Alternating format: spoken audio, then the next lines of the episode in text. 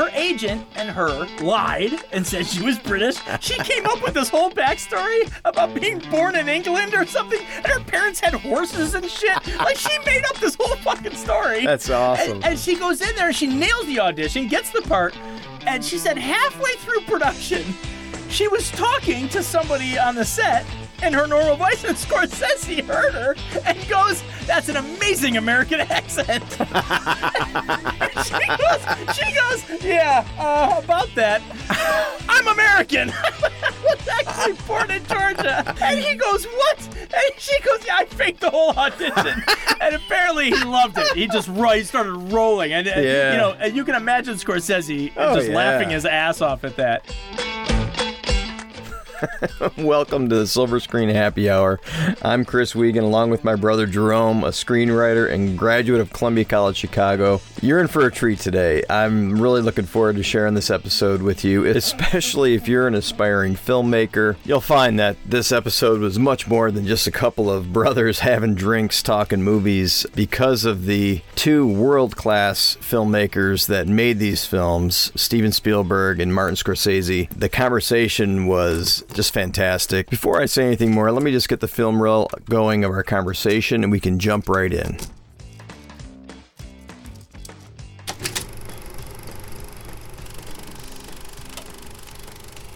What two movies are we discussing today, Jerome? As I Well, get my drink ready. Today, we are comparing and contrasting. I'm very excited about today's show, by the way. I haven't been this excited. Oh, man. For those of you who don't see us, he just showed me what he's drinking today, and now I want to go get one of those out of my closet. So He's I'm unscrewing pouring a little right bit of. Jameson's while, Does that while we- have does that have the flame retardant cap on the top? Oh. Oh, yeah. I might as well just finish this bottle. sounds like he's peeing. Yeah, that's a, that's a nice shot and a half, maybe. Peeing with All a right. prostate problem. So I, I actually have two drinks, uh, one for both movies. Uh, so All right, can I let me get yeah, back to this? yeah. Tell us about So, the movies we're talking. Yes, I'm very excited about this. I'm excited for different reasons. Not because I, I liked both films, but because of the filmmakers involved, I knew we would get awesome story structure. And they didn't disappoint. Mm. Yeah. So the first, uh, we are doing The Fabelmans, directed Mm-hmm. by Steven Spielberg, uh, 2022, up for uh, a collection of Oscars. Actually seven. walked away empty handed last Sunday Mm-hmm. and we're gonna match it up with with Hugo, which is a Martin Scorsese film from 2011, Mm-hmm. and you'll be interested to know that it's a Scorsese film that I had not seen before. I watched it specifically for this podcast, and that's rare for me because not only is it a Scorsese film, and I'm a huge Scorsese fan. I've seen, I thought I saw everything, but Hugo, Hugo was up for like nine Oscars Yeah. and won like five of them. Like it was, it had a huge no eleven. It was up for eleven Oscars and won five. And I keep thinking, where the fuck was I when this was happening? How did I not go see this movie? But you How know what's I funny? not- I thought I saw it because I knew I knew we owned it, and so I I thought I saw it. You know, and when you said this movie, I'm like, oh yeah, I think I saw that. So I'm watching it. I'm like, nope, I must have slept through this one. and that's not saying anything bad about the movie. It's just we've talked about before. My work schedule's stupid. I get up at 3:30 in the morning, so usually when I watch movies with the kids when they're little, it was nap time. yeah and and this so we picked these two for a couple of reasons one they're both sort of like coming of age films but both are i don't want to say semi autobiographical for sure the fabelmans. The fabelmans is for sure autobiographical for spielberg.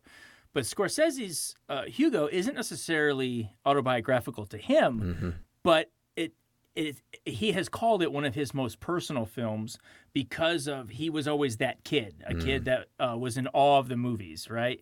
And uh, very technical, very mechanical, like to fix things. He saw a lot of himself in the the main character, which is why he wanted to direct it. So two personal films for their filmmakers, and both coming of age stories. So that's why we chose the two. I was very happy that we did because I was going to watch The Fabelmans anyway because it was up for the Oscars, you know, up for Best Picture. And like I said, I couldn't believe I let's just snoozed right through 2011 apparently like i just missed that whole year i don't know what i was doing how drunk i was but i missed i just missed hugo somehow it just slipped through the cracks Yeah. and, and while i was watching it i was like man i would have loved to have seen this in the theater Yeah. No because doubt. it was actually in 3d when it came out Oh, was it? Oh, yeah, Yeah, I can imagine that now. It's yeah. Scorsese's first 3D movie, and it won the technical awards it did win. Yeah. And, and this is what I was looking this up before I even watched the movie. I hadn't watched it, and I was trying to get a little bit of backstory, and that's when I was like kicking myself, like, how did I miss this? Right. Did it get costume or anything? Like It costume won. design? It or- won cinematography, Okay. sound mixing, visual effects, Yeah. sound editing, and art direction. Wow. And you sit there and you're like, first of all, how does a movie win cinematography and visual effects? Because it's one or the other. You're either doing great fucking camera work or you're using CGI for everything. Right. But Scorsese he pulls it off. He's got great camera work, and the visuals were stunning. So, Mm-hmm. um, so to, and it lost. It, listen to the ones that lost. It was up for best picture. It was up for best director, best screenplay, editing, costume, and score. Right. Uh, and those are the ones that lost. So, um, and the Fabelmans uh, don't have a complete list of all the Fabelmans awards. I know that Spielberg was nominated, the film was nominated, uh, Judd Hirsch was nominated for Best Supporting Actor. Um, um, what's her name? Oh my God, I'm drawing. Michelle Williams was nominated for Best Actress. I've always loved Judd Hirsch. He, I was so happy he was there, and he, he did a, he did a great job. Yeah, um, yeah, he really. Uh, yeah, uh, yeah, I like Judd Hirsch in just about everything he's in. Yeah. Um, so I was glad to see his little uh, his. But, but you know what's funny? He's nominated for best supporting actor. I was telling mom this too because mom loves Judd Hirsch, and I said, you know, he's only in the movie for about two scenes. yeah, I He's know. like- to he get shows up. nominated was pretty incredible because Yeah, he had really- such a short. You It know, really was. He shows up at night. he stays a day. They argue about whether or not they should even let him stay. It probably wasn't even ten minutes of the film. Maybe. No, I, mean, know. He stays and then he leaves the next day. Yeah. He's in it for one, like one, two scene sort of sequence. Yeah. Uh, and he gets nominated for Best Supporting Actor. Couple. So let's start with the Fabelmans since Hold we're on. talking about it. Uh, now Oh, that the, oh. the shows have been introduced, let's talk about our drinks before we press on. So I already mentioned I'm drinking Jameson. Um, in Hugo, um, let me let me pull that one up. The uh, the uncle shows up at one part in the film, um, drunk, and I noticed uh, he was carrying around a flask, and so this this. Uh, there's very little alcohol or any drug use in either of these movies. There is marijuana uh use in the other one, um, but I found uh, at least some kind of hard liquor in that flask. I have no idea what it was. He sounded British. This is Irish. Close enough.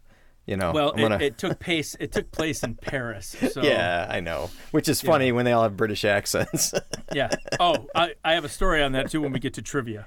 But uh, but anyway. Oh, and then the um, other the other drink I have for later is um, is a beer. It's just a Mick Ultra because I noticed that the the beach day. Yeah, there you go. That's what you're drinking.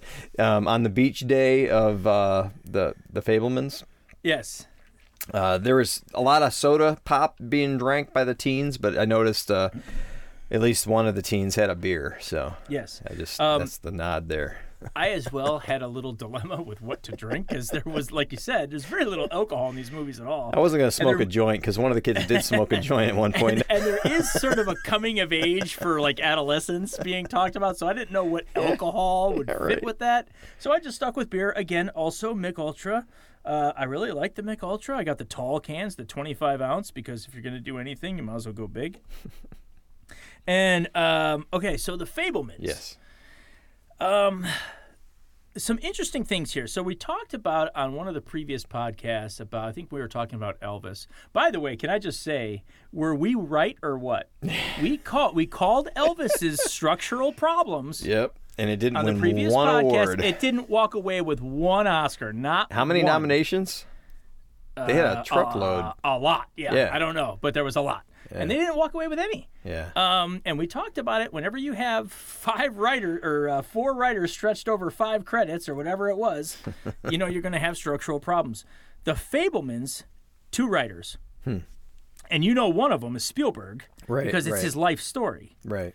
So the other one is is uh, Tony Kushner, who's who does a lot. He does a lot of playwrights, but he's in he adapts scripts. He's a really good uh, uh, adapting films, right? And uh, some of his previous work. This is interesting. Munich, Lincoln, and West Side Story. What do all three of those have in common? They're all Spielberg movies. Yeah. So you know, Spielberg. You uh, people wonder why he uses John Williams for every movie he ever makes to do the score. When Spielberg likes somebody, Oh yeah. right? He's Good gonna work with them chemistry. again. Yeah. Good. Yeah. Good product. Yeah. Uh, Janusz. Kaminski uh, worked with him for many years as cinematographer. I don't know if he did this particular film, but he's the one that won cinematography for Schindler's List. Mm. He is uh, Janusz Kaminski is a graduate of my alma mater, Columbia College Chicago, Mm-hmm.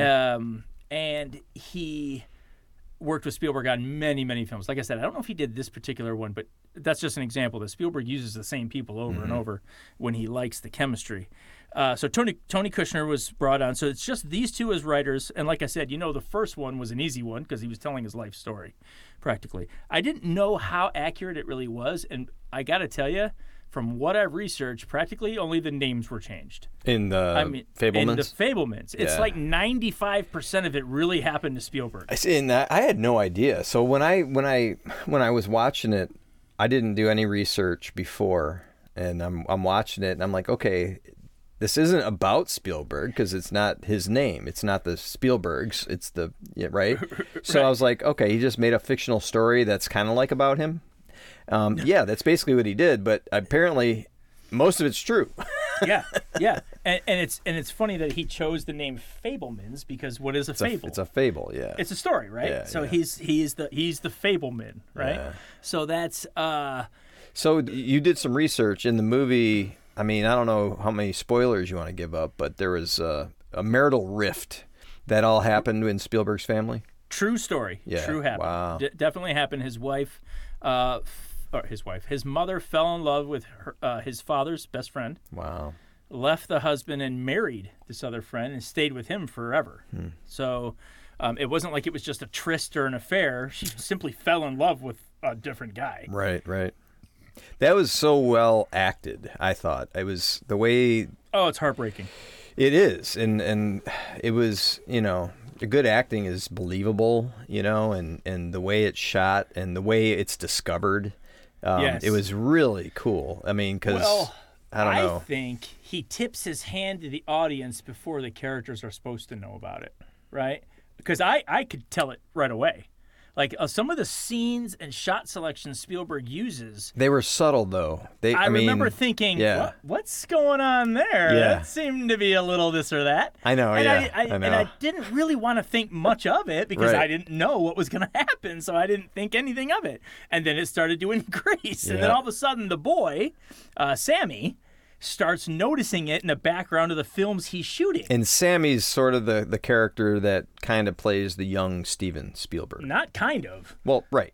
I mean, can you believe the actor they got Oh, I know. to play this kid? If you look at old pictures of Spielberg from the 60s and 70s, this kid looks just like him. You know what's funny? I, I read some trivia on that. Um, he didn't know he was going to get the part. He got called back like three times, and and when he was told he got the part, he was told he was going to be playing the younger or the young uh, Sammy, young Sammy, I think is what it was called. So he thought, oh, okay, this must be like a multi-part movie where I'm going to play the young one. He Right, thought he right, thought there was right. going to be an old one. Yeah, like And like like, like yeah. like his so he's reading and he's reading. He's like 30 pages in, and he's not even in it yet. And, he, and it's and it's young Sammy, the young young boy that played him as a little boy. Right. And uh, and then finally gets to his part, and he's like, oh wow, so it must be a three part. You know, thing where there's an adult, adult Sammy, and nope, Yeah. he had he had the role the rest of the way. So that that kid was happy. yeah, and he did a great and he did a great job too. Yeah. and um, you know, it's so it, it's it's a beautiful story. It's a beautiful script. It's a beautiful story. It and and yet, and, and it's funny because filmmakers Spielberg. This is only Spielberg. I think only like his third writing credit in his career. Yeah. Like he doesn't write a lot. What was the other? same- I thought it was the it was the second one since the '90s. What was the one in the '90s? AI. I- he he did yeah, one called AI. yeah, yeah. Because that was another bit of trivia I read that he, that was his second writing credit since AI.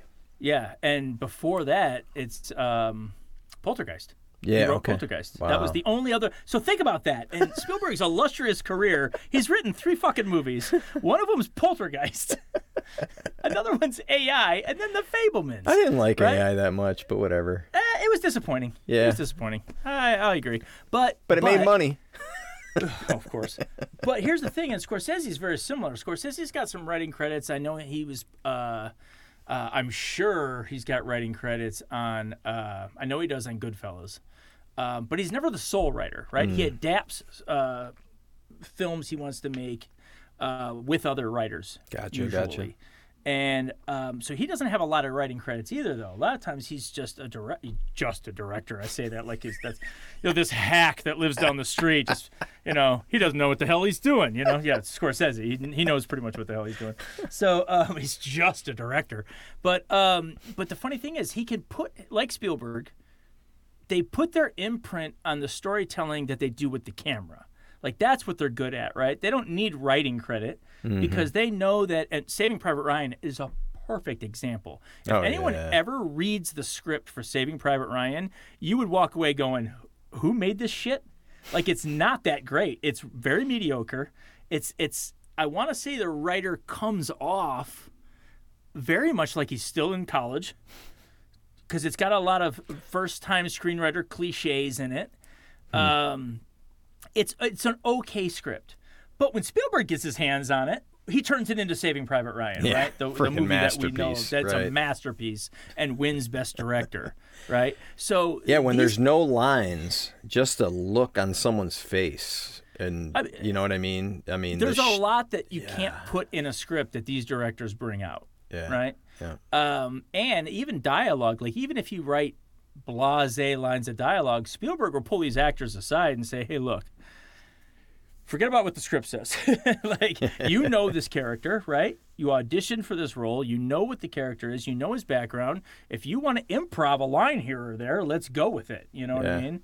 Um, very few legendary directors. I want to say Kubrick might be the only one. Every other legendary director, they let just let their actors act, man. You know what I mean? Like, like I'm here to tell the story with the camera, and it's a collaborative art. Only Kubrick might, might be the only one, like I said, that will do 78 takes because the actor won't get the line right. You know what I mean? Like every other legendary filmmaker from Clint Eastwood on down just says, "Hey, when I say action." Give me the damn scene. You know what I mean? Just make it happen. So that's how Spielberg can turn something like a mediocre script into Saving Private Ryan. Um, and it, and with the Fabelmans, you know that it's his own life story. yeah, So um, I got to imagine when Tony Kushner was was there, they probably worked very very closely, and Spielberg was probably over his shoulder every minute, going, "Ah, yeah, yeah, change that, change that. No, no, no, no, no, no, no, no. That's that's not that's not what my mom said. No, no, no, no. She would have said this instead, you know, or she Right. said this instead. So whatever. But um, but two writers is the point yeah, right? And one of them, obviously, it's a story about his life, so he's going to take it very, very uh, closely and carefully. And because of it, you have a nicely, a nicely tight script. Actually, what I was saying was before I lost track. I people that listen to our podcast know how much we go off on tangents. tangents. Um, the point is, it still follows a three act structure. It still follows the same writing guidelines. I think that's maybe what Tony Kushner brings to it. You know what I mean? yeah. Spielberg's got his whole life story he wants to cram into two hours. Yep. It's Tony Kushner's job to say, okay, what is the tangible goal? What is the spiritual goal? What's the midpoint scene? Where is the all is lost? And it still follows all these structures. So can we talk about that for a minute with with this movie because um, I was getting confused because like I tried to watch it without analyzing it the first time, okay. and I kind of went through it kind of for analyzation purposes, and like I was I was struggling to separate the tangible from the uh, spiritual goal for uh, young Sammy. I mean, the, it it's said in the first minute or or whatever of dialogue. You know, he's a he's a little boy and he's afraid of the movies. He's afraid. He's he's filled with fear to go in there Right. and um, you know, and the dad tries to talk him down and tell him what what's it, you know, what it's all about. But so fear seems to play a, a role in his character arc, right? Um, the fear of people, the fear of unknown, fear of things. Um, and so, and he's confronted with that fear throughout the movie: fear of bullies, f- you know, fear of uh, uh, big, big time movie director at the end of the movie. Um, oh man, that was- a great that was a scene there, great too. You know who plays John Ford in that scene? yeah, uh, I forgot his name. Um, David Lynch. Yes, Another classic filmmaker. Who, he who is so from- great, man. from what I Just the- understand, the, bark in his voice. turned down that part like four or five times. Like Seriously? Spielberg, Spielberg had to talk him into it. He, he asked him like five times. He kept declining. Every few weeks, he'd go back and ask him again. Did he No. decline him like he did the kid in the movie? Yeah, that's pretty much how it came out. What did he say to him? Get the fuck out of my office. Yeah, right, now get the fuck out of my. Office. But but what's great is too is how he ends. Did you notice the end shot, the last shot of the whole movie? Did you notice the last shot Where uh, Sammy's, notice- Sammy's where he's like, he's he's walking away on the lot? But did you notice what they did with the fucking horizon? Oh no, I didn't. I missed it. Okay, sh- so he said you got to go back and watch yeah, it. I know. now. I know the part in the in his in his office where he told Right, him to look at office, the he art and asked him where the horizon was. Right, look at the horizon. If it's at the top of the frame, interesting. If it's at the bottom of the frame, interesting. If it's right in the middle, boring. So as Sammy's walking off, the horizon's right in the middle, and you see Spielberg go with like this with the camera. He just jolts it up so that the horizon's at the bottom. that. Oh my oh God. You got to go back and Yeah. watch that. That's a, that's a, it's a great ending, and then of course it goes black, and the credits roll. And it is a great uh, again. Is, we- I, we I can't believe I missed that. yeah, that's a great final shot of the movie. But um, and again, this isn't the kind of ending when we say spoiler alert. This isn't the kind of ending that's ruining the movie. That we're just talked about the Yeah. final shot in a movie about a biography of somebody. Yeah, so yeah. We know he ends up getting into film. You still know what happens to Spielberg, right? Like we're not ruining anything there. He becomes a filmmaker. So, uh, so go back and watch it still anyway. But you got to watch that final right, shot. I'm It's looking at it right now. So, um, what would you? Did you YouTube it? The final shot. No, actually, I rented it and I still have uh, access Oh. to it, so I could probably get in trouble because we're playing audio here Yeah. on the podcast. We're actually But, uh, watching a video on my Oh, brother's there it goes. phone. Yep, the camera, and it kind of shook a little bit. yeah, it, he, yeah, that, so, so that you would notice. Yeah, right? That that's was the so joke. good. I missed he did, that. He, he did it almost like a filmmaker going, "Oh fuck, I screwed up. Let me move the camera." up." He did it on perfect. yeah, He did it on purpose, and it's so perfect. yeah, it was good. So, um, so what do you think though? Did you catch at least what I felt was sort of like the character's theme, mm-hmm. right? We always talk about in the first five to ten minutes, somebody says something to the main character that ends up being sort of like the theme, right? The the emotional tug of war back and forth that's going to carry throughout. Yeah, Um, in the first couple of scenes of the movie, very early on when Sammy's still a boy, his father says to him, it's after he breaks the train. yeah, And his father says to him, and I wrote this down because this it's the second I saw it, I was like, oh, there we go. That's that's the theme. Sometimes I could just tell Yeah, what I yeah. think is the theme right off the bat. He looks right at him and he says, You can't just love something, you have to take care of it. And if that's not a metaphor uh, for Spielberg's love of film, right? You can't just love something, you have to take care of it. And if you watch the film with that in mind, remember we always talk about the emotional tug of war, the back and forth? yeah, He loves movies the whole time.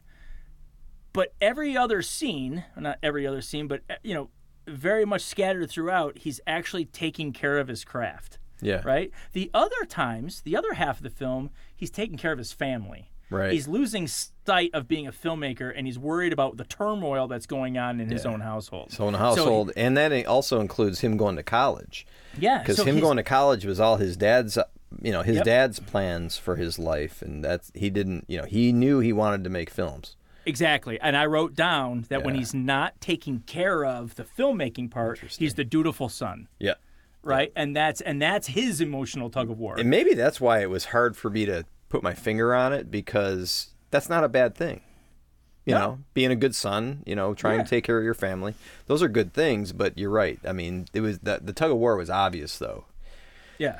so and yeah and on that note, if if taking care of the filmmaking aspect is his goal or is his his theme and his goal, Mm-hmm. then remember we talk about the midpoint scene is usually something good, and then the all is lost is usually something bad. But they're both turning points, so sometimes they're flipped. yeah And I think this time it's flipped. The midpoint scene is one of turmoil. It's the mid right in the middle of the film is where he shows the film to his mother. Right. That's all the clips of her and Benny. yep basically telling his mother, "I know you're screwing around on Dad." Right, Right. right. And that's the turmoil part. And then the second turning point, I feel, near uh, as we get down to the uh, end of the second act, going into the third act, is the uh, is the the prom. Mm-hmm. Where the girl breaks up with him and he shows the film. Now you think, well, that's a downer too, but not really, because the film is a huge success. Right, right. Everybody in the school loved the film, and even the bully that wanted to beat the shit out of him was like, "Why did you make me look so good?" You know? Yeah, he was he was wrecked. Yeah, that was a Yeah. great scene because So- and what that yeah. did for me too is like it, it showed the power like it showed him too the power of film.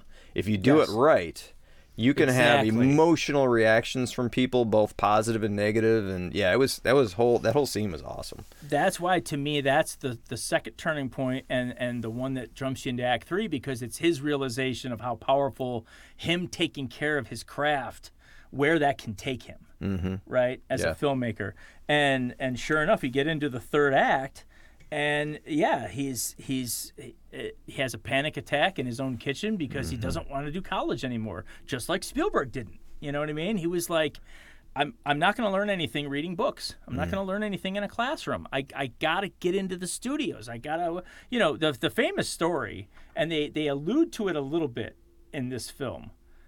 But the reality is how Spielberg got started. Not a lot of people know this trivia, or maybe some do by now. Mm. Um, he snuck onto the set. He snuck onto a studio set. I want to say it was Paramount, and he just acted like he worked there for like weeks. That's awesome. And nobody and nobody fucking said anything. They just, hey, g- grab that guy. Hey, can you move that grip over there? You know, he just he just walked on the Yep. set and acted like he worked there. And anytime somebody needed a camera moved or a dolly set up, he jumped in and helped out and set it up. And they just thought he worked there. How many times have you thought about doing that?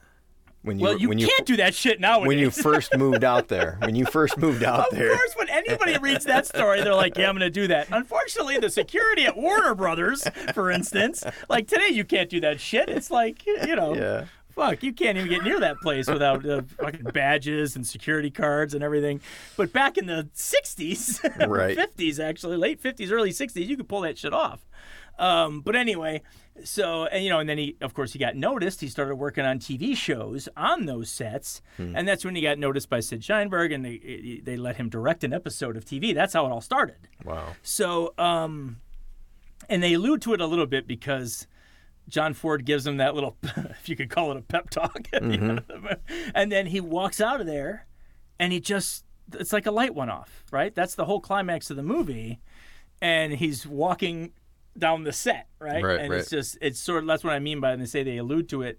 Um, he's on the set, so uh, that's that's what I thought was a beautiful job by by screenwriter Tony Kushner was he still managed to keep those points. And it's hard to do when you're doing a biography. We talked about this when we did Walk the Line and Elvis. When you're doing a a, a, a life story on somebody, particularly a fa- obviously a famous person, um, you still have to find that through. We all live our lives in a three act structure. We just don't know it yet. you know what I mean?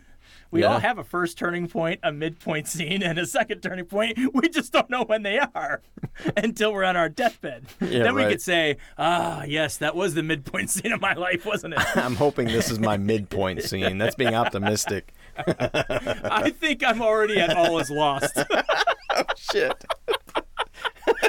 I've got the third act to go and I'm done.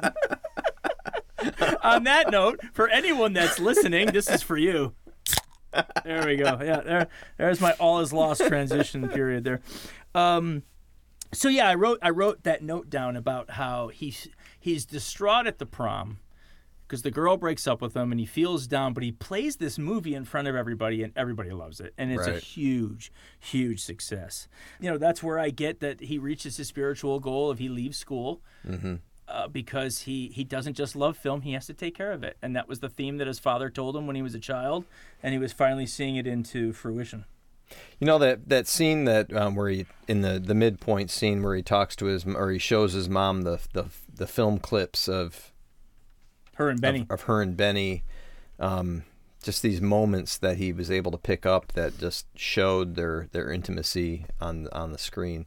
Absolutely. And uh, but that you could say that is also so if fear is the is the thing he has to overcome, the fact that he did that that was kind of the completion of so-called of uh, him attaining one of those goals. He he faced the fear. He showed her. Well, I'm going to say that that that your th- your fear theme runs concurrently with the theme that I was talking Yeah. about about Yeah, Uh, if you love something, you have to take care of it. And you're going to find when we talk about Hugo, there's two themes going on there too. Yeah. That I caught two interesting little themes that are going on simultaneously. I, I agree with your your fear one because absolutely, and if you think about even how it ends, Yeah. like you said, the fear of him having to go into John Ford's office, I almost I almost heard get- his knees knocking. and It was get like the shit kicked out of him verbally by an old man. Uh, you know, it's it's.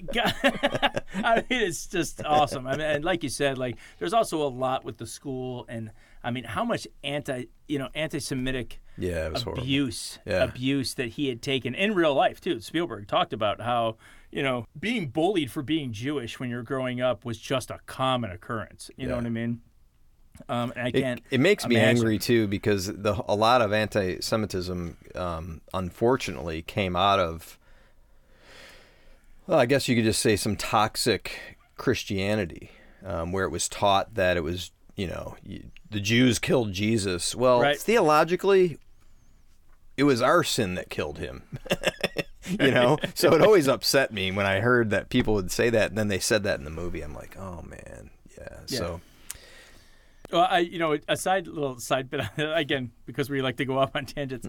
I once dated a girl.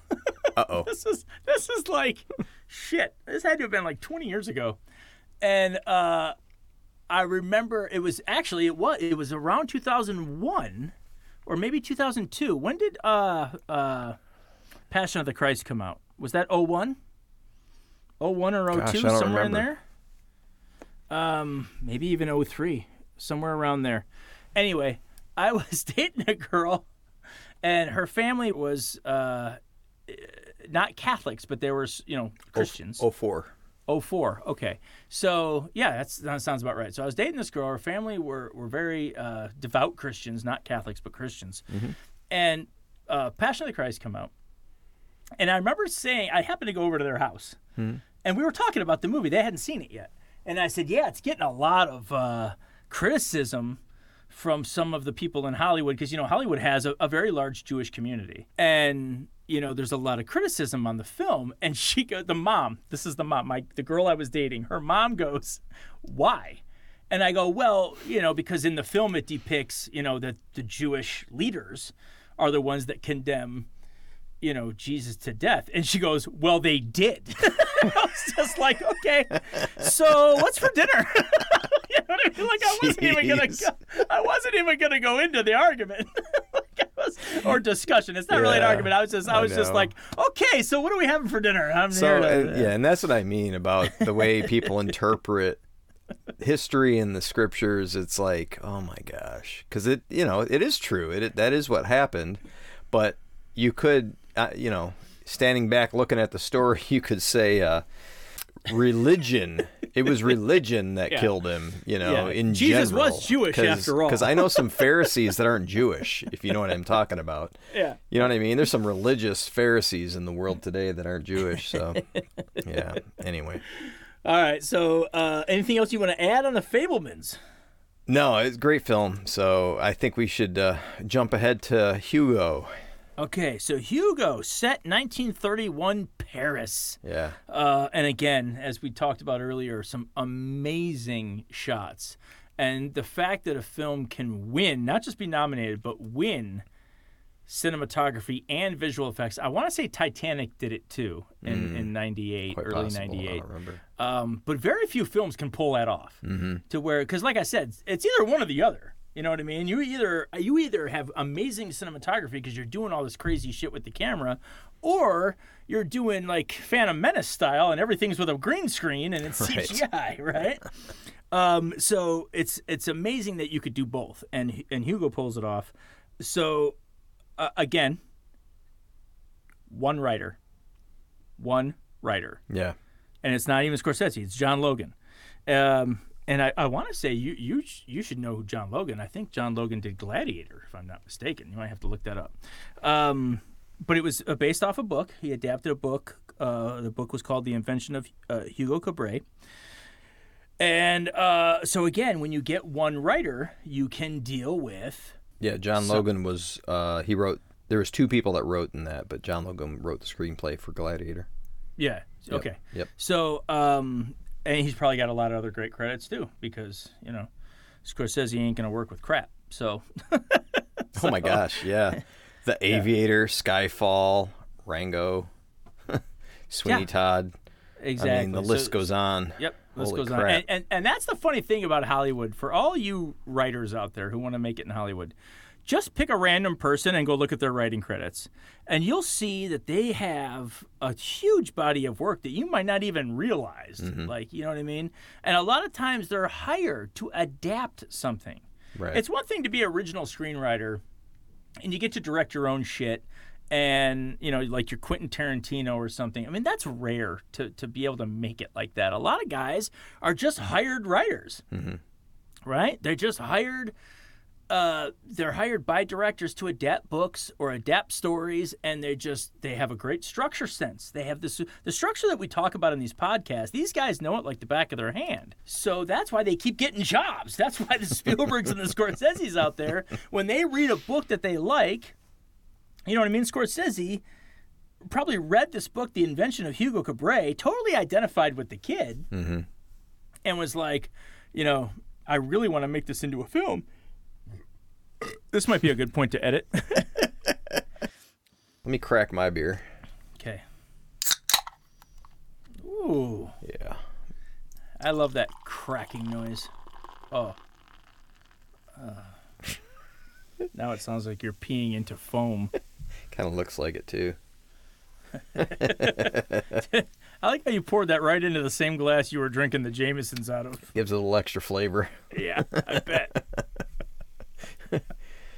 Anyway, so Anyway, where was where, I? where were we? So I was talking about, you know, I can imagine Scorsese reading the book, The Invention of Hugo Cabret, and thinking uh-huh. to himself, I want to make this into a film. I need to find a screenwriter, right? So it's, you know, he might have people he always uses. You know, I know that he had a, a, a different writer adapted The Departed, you know, but who knows? He may have called a bunch of guys and they might have been like, I'm already onto something. I'm doing a film for Spielberg or I'm doing a film for Clint Eastwood or whatever Right. And he was like, "All right, well, let me find another one." You know what I mean? Like eventually he gets to John Logan. You know what I mean? Like I don't know how it worked out, Right. but these guys. That's my point to anybody that's listening.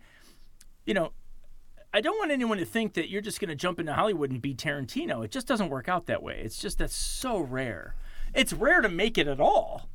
But if you're gonna make it, generally you're a writer for hire. Yeah. You know what I mean? You're a guy that just adapts scripts, or uh, you know, a, a, a, a very you know gifted person who can come along and and you know just be somebody that people turn to to write. You know, um, and and I think that there's a nice, um, I, a nice and sorely needed influx of women writers. There's so many great female screenwriters out there now, and it just wasn't the thing for a longest time in Hollywood. It was so. Uh, stereotypical, Yeah. male-driven, you know, and like I said, you think it, it's writer for hire now. Shit, back in the '50s, there might have been five dudes that wrote every movie. Yeah. Right. You know what I mean? So, um, but nowadays there's so much diversity, and it's so great when you see, you know, movies like Parasite win Best Picture. You know what I mean? Like, like you just get an idea that there's so much uh, uh, more out there, so many more points of view. Wasn't Promising Young Woman a female writer too? Yes, I writer, know it was writer, her director. writer director. Did she Yeah. write write and direct it? Yep. yep. Okay. Yeah. So, um, you know, and again, sorely needed because we need some new flavor in Hollywood. There's so much of the same old shit that it's it's nice to have new perspective. So, you know, uh, I I still think that there are barriers in Hollywood that old school, you know, the old white man is still running a lot of the studios, right? So it's not a free for all yet. It's getting there. It's far better than it used to be. Yeah. But you know, um, Well, especially now with the advent of the streaming services and them Yes. entering the the picture, yes. it's it's kind of wide open now. I mean, Yeah, if you're if you can if you got any writing chops or directing chops, there's no reason you don't get in somewhere. Yeah, and like know? I said, you you might work as, uh, pardon the term, you might work as a hack for a long time. There might be 10, 15 years where you're just hired to write to rewrite other people's shit. Yeah. but it's work, man. You're getting yourself out there. You know what I mean? Yeah. I mean, a lot of these guys that that are hired to adapt these books do have original screenplays. If you were to look up John Logan right now, I know you had him on IMDb, Mm-hmm. but it'll tell you, it'll say written by are the ones that are his are his original screenplays. Ah. And then if it says screenplay by, you know those are the ones he adapted. But I bet you there's a healthy dose of both. Yeah, interesting. You know what I mean? So, you know, that's that. But So anyway, Hugo. Hugo. Okay. Um, another one that I really, really liked. and again, I'm kicking myself because I don't know how the hell this one slipped through the cracks 12 years ago. I don't know how I missed it. Um, especially since it's a Scorsese film. I feel so ashamed. You know, like I've always prided myself on being a Scorsese guy. And how I just missed this one, I have no clue and no idea whatsoever. Um, but again, for anyone that doesn't know, uh, we, you know, we usually start these shows with "Go watch the trailer," but it's actually a film about one of the first real filmmakers ever. You know, George Méliès, who who is is kind of forgotten because he he has, if you IMDb him, he's got over 500 directing credits. Wow. He, he was one of the first that when film became a, a median, right, like a, a, a form of entertainment, he was one of the first to. Oh, by the way, did you notice the the the train link between both movies? Yeah. Right. So the Fabelman starts with he gets so he's watching um, the Greatest Show on Earth, Right, the right. movie, Yep. and the train crash is what freaks him out, and then he wants to recreate it with his own train set and film the train crash. And then in Hugo, uh, it's shot in a train station, and Yeah. George Méliès works at the train station, and his one of his first real successes was shooting the train, the film, that short film of the train coming towards the audience. Yeah. And they say in real life that really happened where audience members were getting up and jumping out of their seat. They thought the train was going to hit them. like that because film was so new then. You know what I mean? We sit here, we go to a movie and we watch Avatar in the theater on the IMAX screen Yeah. and we don't bat an eye. We don't even get motion sickness. and this and crowds were going in to watch this train come at them and they were moving out of their seats because they thought the train was gonna fucking hit them Yeah. so you know like i mean but he was one of the first he, cre- he was the first to create a studio and shoot films in the studio and he was the first to do a lot of things he tried to get a camera from um I don't know, this camera company that was building cameras, they didn't want to just give him one. So he had to build his own. So he built a camera. And it made me think of that documentary, Light and Magic. Right, Where yeah. uh, John Dykstra and those guys had to build their own cameras to shoot Star Wars because we didn't have the technology. Right? Right. They didn't have the technology to make Star Wars the way Lucas wanted. They had to build their own cameras. It made me think of that, that all these innovators, all these uh, auteurs, the beginning of film, the birth of film, had to make their own shit and really create it from the ground up he was one of the first, if not the first. And he made over 500 films, and they all were lost. Like they were all burned. And like the, the heartbreak that he has, right? Like uh, it's so devastating. And and here's where we get into the three act structure of the tangible and spiritual goals. I'm going to tell you what I think, and then you tell me what you think. Okay yeah.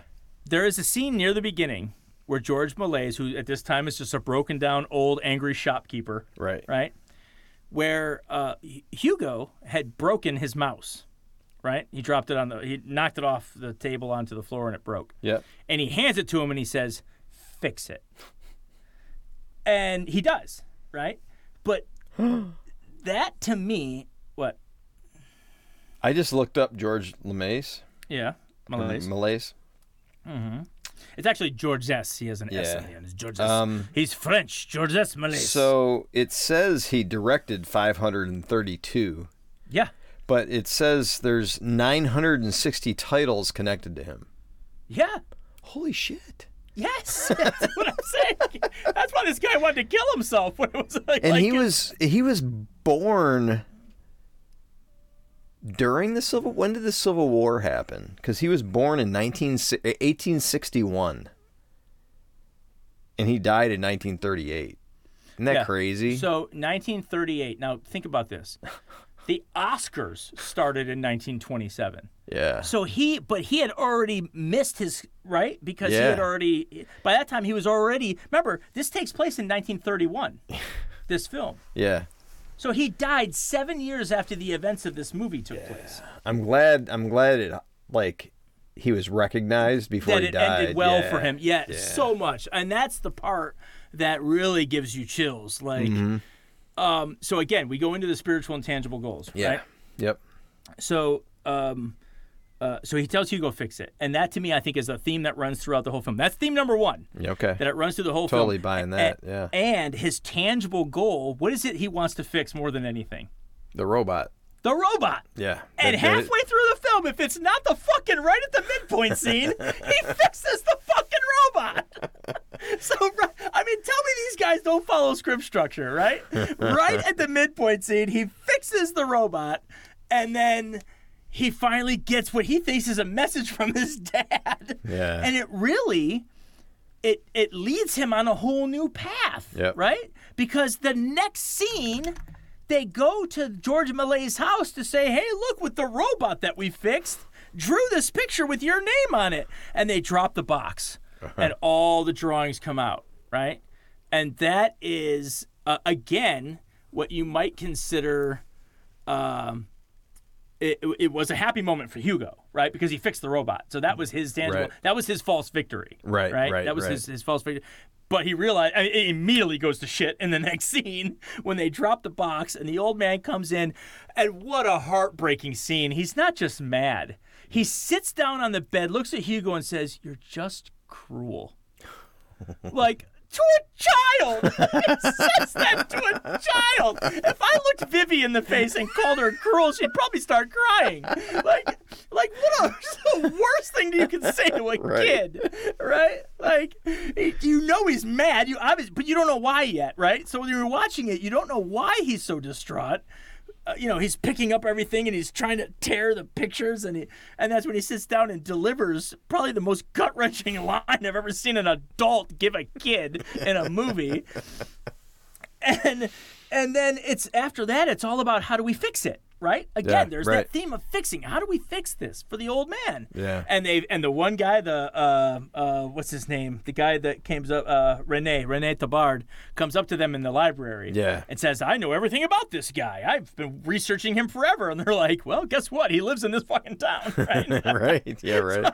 so they go to introduce him to him, and it's just a great sort of like build up um, to the second turning point. Whereas, in my opinion, it's the second turning point because it leads you to the third act. They go to show the wife the film behind his back. They don't want him to know. He had just Yeah. laid down for his nap, and they go to show because they think he's going to freak out again Yeah. he finds the film, one film that wasn't burned. And if it's not the best one, right? It's the one about the rocket getting shot into the moon's eye. Right. And that's become almost a staple of early filmmaking in Hollywood. Yeah. Is that film. And they show it and everybody is excited and then he's standing there, right? He came Yeah. in and saw that they were playing and, and he wasn't pissed. In fact, he was emotional and happy that something of his had been saved Right. Right. that you know the the re- and then it goes into a montage and then you know um, what you know what had become of his life and everything and and then there's this big sort of chase scene where Hugo has to go get the robot right? He's Yeah. like oh not only do we find this film guess what else I got for you old man? So he goes to get the robot and of course then Sacha uh, uh, uh, Baron Cohen's part as the What's station his name? inspector. Borat. Uh, yeah, Borat's in the film, but his name is Gustav, and he's the station inspector. Yeah. And uh, stops him, throws him in jail, and there's like this whole, oh no, what are they gonna do? um, and and of course George Georgia saves the day at the end, Yeah. and and it, and it's just a great um, story. But again, it's perfect because the spiritual goal was he was told early on by George Méliès in the first I don't know ten minutes of the film, fix it. Yeah. And what is it that he ultimately fixed? He. Yeah. He. George's legacy. Right. Right. Right. And again, we always talk about in great screenwriting, your spiritual goal is something you had no idea you were going to do. Right. Right. No idea that that's what you were supposed to do. You know what you wanted to do, and you get that halfway through. Yeah. But the end of the film is always something you didn't expect. And half you know again halfway through the film, all he really wanted was to fix that damn robot. But by the end of the film, he realizes he fixed more than a robot. Yeah. he fixed the legacy of the greatest early filmmaker that ever lived. Yeah. You know, very touching, great Scorsese film. Um, so I have another theme that I felt ran Yeah. concurrently. What was that? um, the aspect of trying to combat loneliness with companionship. You see it throughout the film, right? Um, What, what do you mean? bit- what do you mean by that? so, so the film's littered with lonely people, Yeah. and they're yeah. and they're trying to find companionship to fill the gaps in their life. Yeah. Okay. right? Yep. So, um, and if you look at that theme, sort of connected to George Malay's sort of something's missing out of my life Mm-hmm. because it was taken away from me, even though he's married, he's happily married, but the aspect of film love, Yeah. much like the Fabelmans, the film love is missing Mm-hmm. because he lost it all. So he's a heartbroken man, and he's looking forward to get that back, right? Yeah. Well, he's, he's actually not looking to get it back. He thinks it's gone forever Right. until it comes back into his life. But think about all the other characters in the film. The big guy, that really big yeah. guy the that guy works, from Harry Potter. Yeah. yeah, that constantly tries He's the to. he's the uh, the uncle, Harry's yeah. uncle or whatever. And he's he's always trying to do something nice for the lady with the dog. Yeah. And the dog always growls at him, right? Yeah. But he's obviously trying. and then he finally buys a dog, yeah. which is another companion for the was dog. it a companion for the dog? I even wrote that on my notes. I wrote big guy always hitting on lady with dog, and then underneath I put even the fucking dog. even the dog was looking for companionship because Yeah. he gets the dog a dog at the end. uh, Gustav, the station inspector, he's always Yeah. hitting on the girl with the flower, the Yeah. flower girl. Like yeah, from the you know kid. what I mean? She's Right. from the kid, right? The movie The Kid. Actually, I was thinking. Um, I believe she's in a very underrated and very little seen Ryan Gosling film called Lars and the Real Girl. Oh yeah, yeah, yeah, Yeah, yeah. I think she's in that too. She's the sister, right? She's his sister. or- Yeah, or, but she was uh, Bruce. Willis's assistant The Kid, right? Personal I- assistant. Yes, you don't remember? I think you're right. Yeah. I think you're right. I think you're right. Um, so there's that, and then, um, and then of course Hugo, Mm-hmm. right? Who doesn't think? I mean, since the loss of his father, Yeah. and his uncle's been missing until they find out his uncle's been dead for months already. Right? Like what a weird drunk. scene that is. What a weird scene that is though. Because Gustav is like, who the fuck's been running these camera these uh these clocks for the last three months? And he was like chuckling about it when he was telling everyone he's dead. Yeah, he was like he's like, hey, they found him three months ago. Drunk as usual, and somebody's been running the clocks. Like nobody knows. Nobody knows who's been running the clocks. Right. Meanwhile, Hugo, Hugo is overhearing this, Yeah. and he's got this weird mixture of I'm distraught that my uncle's dead or has been dead, but at the same time, holy shit, they're on to me. like, what a weird mixture of emotions all coming at once. Yeah. Uh, so, but anyway, um, so but but even Hugo, because of the loss of his father and then uncle, he Mm-hmm. also has been looking for companionship, and he strikes up that friendship with Isabel relatively easily, right? Yeah. Yeah. So, um, so I thought that there was sort of that mix there, that the the two themes going on at the same time, but they were connected Yeah. You know, about the companionship, or at least each character had something missing in their life that they were looking to fill. Yeah. Well, I thought it was kind of heartwarming too when uh, that scene where he, the uh, he- Hugo was put in jail or whatever, or he was he was captured, and um, what's his name, Ben Kingsley. George Méliès. George, yeah, when he shows up yes. and claims him as his own. Basically. That's what I meant when I said he comes and saves the day yeah. at the end. Yeah. But but the way he did it and the words he used, I don't remember the exact words, but he basically claimed him as his own, kind of Yeah. restoring a father figure in his life. You know, I thought said, that "This child is mine." Yeah, yeah, yeah. It was good. Yeah. It was good stuff. yeah. Yeah. Very, very great. Um, God, uh, again, I was so happy to watch both of these films. Um, and again, uh, uh, they didn't disappoint. You, you got to know when you see Spielberg and Scorsese Right. that even if it's a shitty script, they're going to make it a great script. Now, these were both really good screenplays because, because again, one writer. You know, one writer on this one, and Fabelman's had two, but I don't count Spielberg because it was his life story, so that doesn't count. right. Right. It was really Tony Kushner structuring Right. Spielberg's life story. Yep. Um, and that's always a dead giveaway, folks. Every time you look at movie credits, if you see seven people were credited for writing a script, probably shit. Just skip it. probably garbage. Probably garbage. Right? Probably a bunch of dog shit right there. Wait till it's streaming Um, on Netflix. Yeah, for free. Um, but but um, but when you see one writer, and a lot of times you'll see this if it's you know like I said I've, I've used Tarantino as an example a couple times. If it's a writer director who directs all their own shit, so that's you know that's usually a dead giveaway too because you know that they're directing their own script. Um, but that could be a good thing or a bad thing. Yeah. You know, if you don't like that particular filmmaker's p- kinds of films, mm-hmm. then you know that there isn't uh, the uh, film is collaborative. Everybody has a job, everybody has a role. But when your your director and writer are the same person, a lot of times it, it cuts the collaboration down a little bit because uh, it's one person doing all the thinking, right? And when you see a script where the the credits say written, produced, and directed by, then you know, well, shit, this guy threw the money in for it too. That means it's really their film. Yeah. You know what I mean? So again, the collaborative effort is cut down just a little bit more. Now the actors and actresses and editors and cinematographers, so they'll still all have their parts to play. Yeah. But when you see Scorsese and you see a different writer wrote the script, you're getting an idea of okay, this is collaboration. This is good. We're going to see a really good screenwriter adapt a really good book, mm-hmm. and now we're going to see Scorsese's twist on it.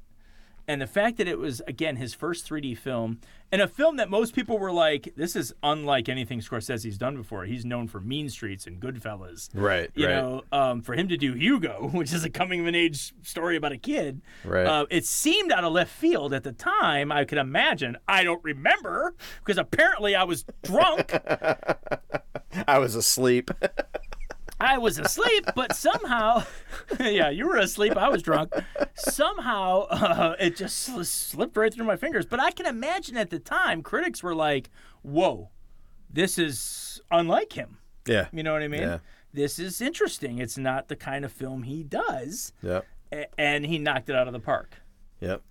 Hence all the Oscar nominations, including the Oscars that they won. So I wanted to get to Six Degrees. I was going to throw at you the two uncles from the uh, from both films, the drunk uncle in Hugo and the uh, what's his name Hirsch uh, in uh, Judd Hirsch. Judd Hirsch in um, Fabelmans. Uh, Oh, but what I was thought his name? th- what was his name too? It was uh, Uncle something. yeah, there's. but I thought it would so, be too so Ray, easy. Ray Winstone was was Uncle Claude uh, in in Hugo, yeah. And Judd Hirsch was uh shit uh, Uncle Boris. He was Uncle Boris in the Fabelman. So there was two uncles. But as you say, uh, yeah, there were two. There are two big of names. Yeah, they're really big. So I went with a more difficult, but I thought was more difficult. We'll see.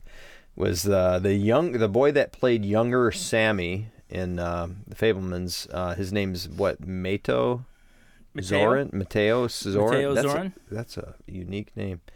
And then uh, Asa uh, Asa Asa Butterfield. Asa Butterfield and Hugo, who so- played Hugo. Yeah. Hugo in Hugo. Yes. Um, so I thought because the first kid, the younger Sammy, I like that was his first feature film, and he was in a Yes. short film. So I was like, "You're gonna have to if you do this, you're gonna have to use Yeah. Hugo." So, so for those that aren't familiar with this game, it's very similar to Six Degrees of Kevin Bacon, but we use it for any actor. We try to connect any two, and usually, since we talk about two films, we pick an actor from each one. But we often say we can't use those films to make it even harder. Right. We have to use other films, but he's going to allow me to use the Fabelmans today, since Mateo Zoryan has only been in the Fabelmans as a feature-length film, uh, because that's actually the rule: a feature-length film that's been in. Uh, on the big screen. uh, that's been on the big screen. So we don't use television shows. We don't use directors. Um, it's actors only. Yeah. Dropping my pen here. Um, but you, you'd be surprised. And again, for anyone, this isn't a stump Jerome thing. We we we started marketing it as that, but it, it's not really that. We really are forever in a search. If there are two people that cannot be connected within six degrees, we really want to know. right. And as yet, we haven't found that. We have found that everybody, and I mean everybody, from Charlie Chaplin to Carrot Top, any two people can be connected within six degrees. That's our argument. And we have yet to find uh, any two that cannot. This one's actually easier than you thought. Uh, of course, we know Mateo Zorn played the young Sammy in The Fabelmans. Yes. Seth Rogen was also in The Fabelmans. Yep. Uh, if you laughed your gut off at Seth Rogen in the film that uh, Neighbors, where he lives next door to Zac Efron and his wife is uh, Rose Byrne. Anyway, there's a sequel called Neighbors 2. And in that film is Chloe Grace Moretz, who, of course, is Isabel and Hugo. Wow. That was easy. So that's only three connections. The Fabelmans, Neighbors 2, and Hugo will connect you, will connect Mateo Zoryan to Asa Butterfield. Uh, and it only took three this time. Yeah. A- and and here's the the asterisk we always put at the end of these things. It might even be able to be less. Who Right, knows? yeah. I'm not claiming to be the know-it-all. We just our point isn't to try to find how few connections we can make. It's just that there is a connection. Yeah. So for We those have- of you listening, if you can do it in less than three, let us know. Yeah, uh, but now, but the rule is we have to get it at least less than six. It's got to be six or Yeah. less. Six or less. Six degrees is the game, and we really want to know: Are there two people out there that can't be connected? Now, I know what you're probably going to say. You know, I'm sure that there's some background actor from a 1927 film in America that can't be connected to a background actor in some, I don't know, Korean film from 10 years ago. Maybe, but, but we haven't we haven't been proven otherwise yet. I tell you what, Uh, I'm gonna uh, give it, give it, give me that opportunity, and I'll try to find it. We should have an episode where I just pick two actors that aren't even in the movie we're discussing because now I want to give you uh, George Georges Méliès and connect him to somebody. We'll connect him to Carrot Top maybe. Right, because he was an actor too. He appeared in a lot of his own films. Yeah. But now you're just That- fucking with me, man, because that's that's like 1910 and You're going 1912. deep. I'm gonna need IMDb for this one. oh wow. So, uh, so yeah, another good show. Yeah. Any Fun. other thoughts on these films? No, this is a fun, uh, fun gig. I, I enjoy. I wish we were making millions of dollars doing this, but Yeah, it's, that'd be great. It's a good, it's a good night drinking, If anyone wants talking to pay movies. us, if anyone wants to pay us a million dollars, we'll do it. But uh, give us a nice studio. We'll do this shit all the time. Yeah. Um, well, if I get but no- better at this, we can, you know, do the do the Patreon and whatever, get some sponsors. But Well, again, I- for kicks and giggles. I I particularly was looking forward to this one because of Scorsese and Spielberg. Um, Yeah. sometimes, uh, you know, there. If you've listened to our podcast, we've had we very few times we have a dud. I think only once we've had a dud so far. Uh, that really awful Mel Gibson movie that we saw. Well, here's But the thing. here's the thing. I, you can call it a dud, but it made for entertaining listening. I think because Yes, we both yes. shit all over that movie. and that's the funny thing is, well, actually, you could argue that we we didn't give a lot of love to Elvis either. The script. Now, Yeah. we loved we both loved the movie, yeah. but the script was littered with problems. Yeah. And if and anyone listening doesn't know what we're talking about, go back and listen to the uh, Walk the Line and the Elvis podcast. Yeah. So uh, that's another example of, um, you know, sometimes we'll pick a film. It's not necessarily because the script is so great. Sometimes it's because the script has problems. Yeah. And we're using it as a tool, as like a learning tool. You know, part of this podcast, this all started because we like to sit around, drink, and talk movies. but then we realized, you know what? There's people that are are writers that might be interested Yeah. and some of this shit that we talk about about writing structure. So um, we're not licensed teachers, but we like to try. Again, we've we've stopped talking about what we're gonna do next week because sometimes the movies change and sometimes the date changes. So, yeah. Exactly. Um, so uh, I, I can say that we're looking forward to picking two new films. Um, I will I will I will push this little teaser that Everything Everywhere All at Once just won seven Oscars, including screenplay. It would be a crime if we didn't cover it. You can bet we're going to do Everything Everywhere All at Once eventually. Uh, might be the next podcast. It might not, but you can bet we're going to get around to it because who doesn't want to mess around with the multiverse and see how can you possibly follow a coherent three act structure with the multiverses going on all at the same time? So I'm actually looking forward to doing that with you, just so I can get your help. I struggled when I, I saw that movie, and I was just like, "What the hell is going on?" I already have a lot of thoughts, but we'll save it for that podcast Yeah. when we do it. Um, but uh, yeah, you know, it's um, you can bet that that's going to be on the list. But this is part of the fun. We like, and that's why a lot of times Oscar season will will pique our interest. Yeah. Uh, for anyone listening, we're in Oscar season at the time of this recording. We had just finished the Oscars. It was it was Sunday night. It was a few days ago, and um, and that's a lot of times where we pull our movies from, or at least the current movie, Right. and then we try to pair it with something from the past. Um, uh, so that's you know this is a fun time. This is where we get to pick a lot of our movies. So Yep. everything, everywhere, all at once.